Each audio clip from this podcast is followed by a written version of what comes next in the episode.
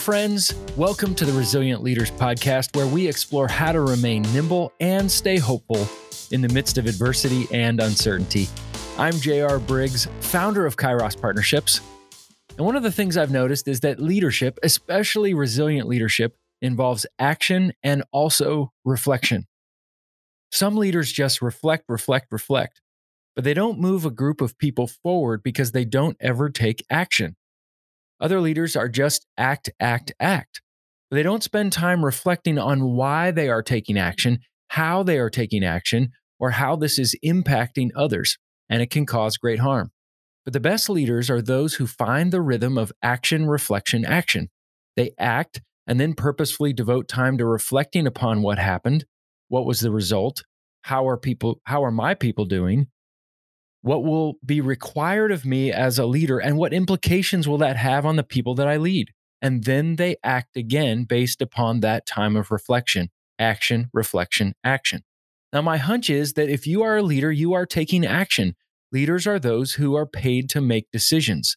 Therefore, I don't need to encourage you to act, but I do want to encourage you on this episode uh, by providing you space for reflection.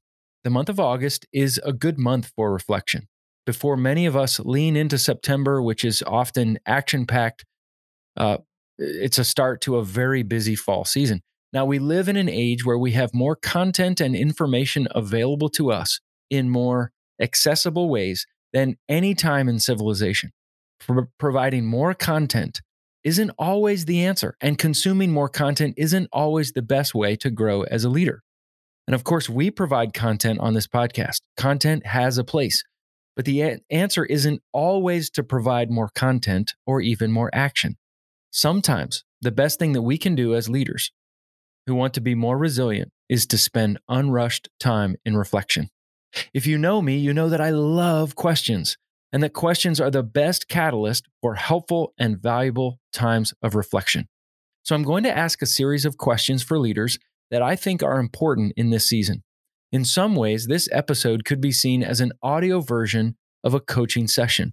All the questions that I ask here may not apply to you and your current context, and that's okay. Reflect upon the ones that are most helpful and discard the ones that are not.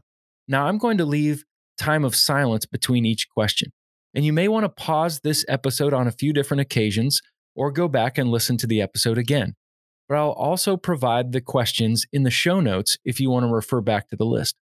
But as leaders, we don't want to just learn how to ask questions. We want to learn how to ask better questions, how to ask the right questions. Because if you change your questions, you change your life and your leadership. For example, if you are a leader at a church, you might ask yourself, how do we get more people to be in small groups? But the better question is, why did we start small groups in the first place? What was the goal? If you're a leader in the business world, you might ask, how do we get more people to use our products or services? But the better question might be what problems are we trying to solve in the first place for the customer?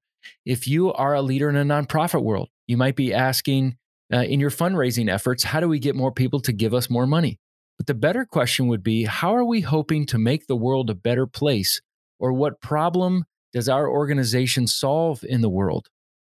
And then how do we get donors and potentials ex- potential donors excited about those problems that we're solving? Again, you change your questions, you change your life and your leadership. All right.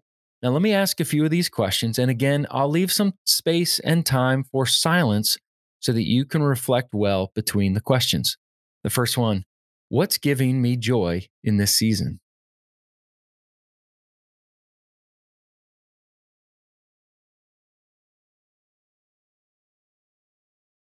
What's draining me and why?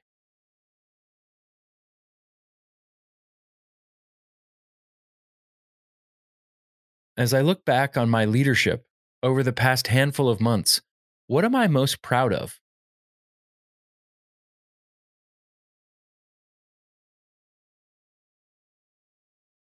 As I look back on my leadership, what mistakes have I made? And what have I learned from those mistakes?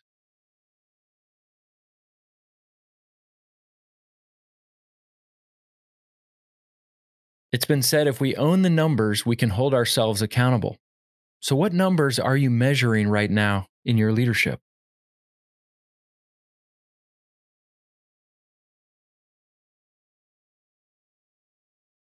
Who do I want to work with moving forward? Who are the people that I could bring on my team, people I could partner with, or organizations that we could join forces with, either formally or informally, in the days ahead?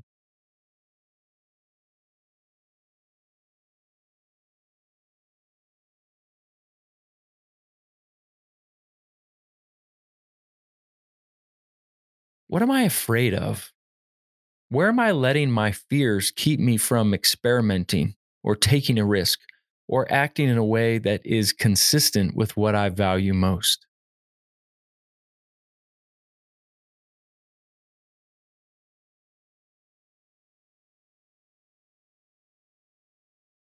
What do I need to care about more in this season?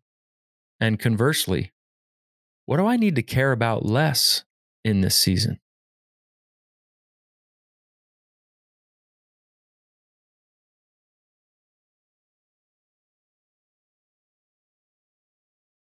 What do my prayers look and sound like in this season? And what keeps me from having a consistent, vibrant prayer life?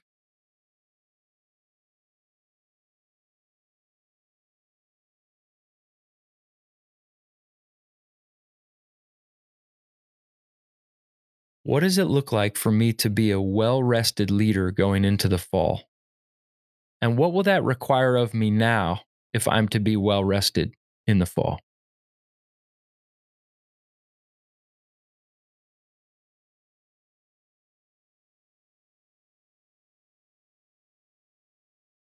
It's also been said that we can't control the volatile tides of change, but we can learn to build better boats. So I want to I want to ask you leader, if you were to build a better boat right now, how would you do it? And what would that boat look like?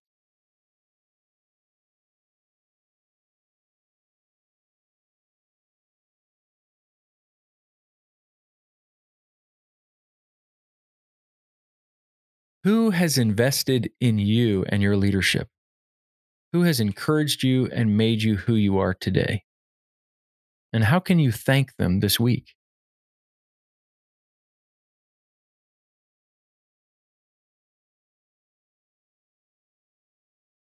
And lastly, if you were to grow in your leadership by just 5 or 10% this fall, what could that look like? and who will be the person or the people that can come alongside of you and help you grow in your leadership this fall?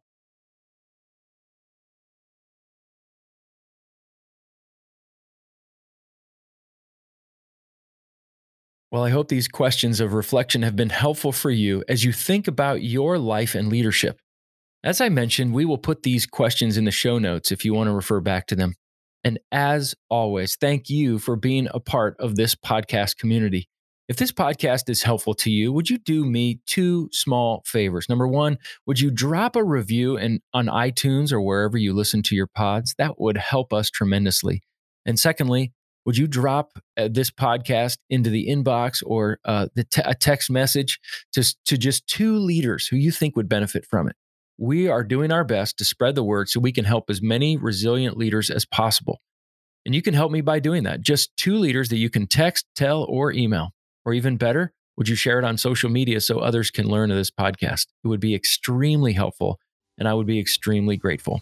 Well, the Resilient Leaders podcast is produced, engineered, and kissed with a seal of quality and approval by the highly talented and creative Joel Limbowen founder of On a Limb Productions.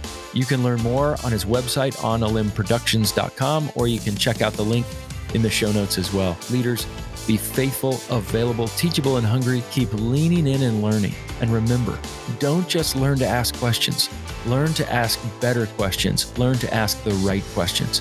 Because when you change your questions, you change your life and leadership. And the best leaders are involved in action, reflection, action find that rhythm.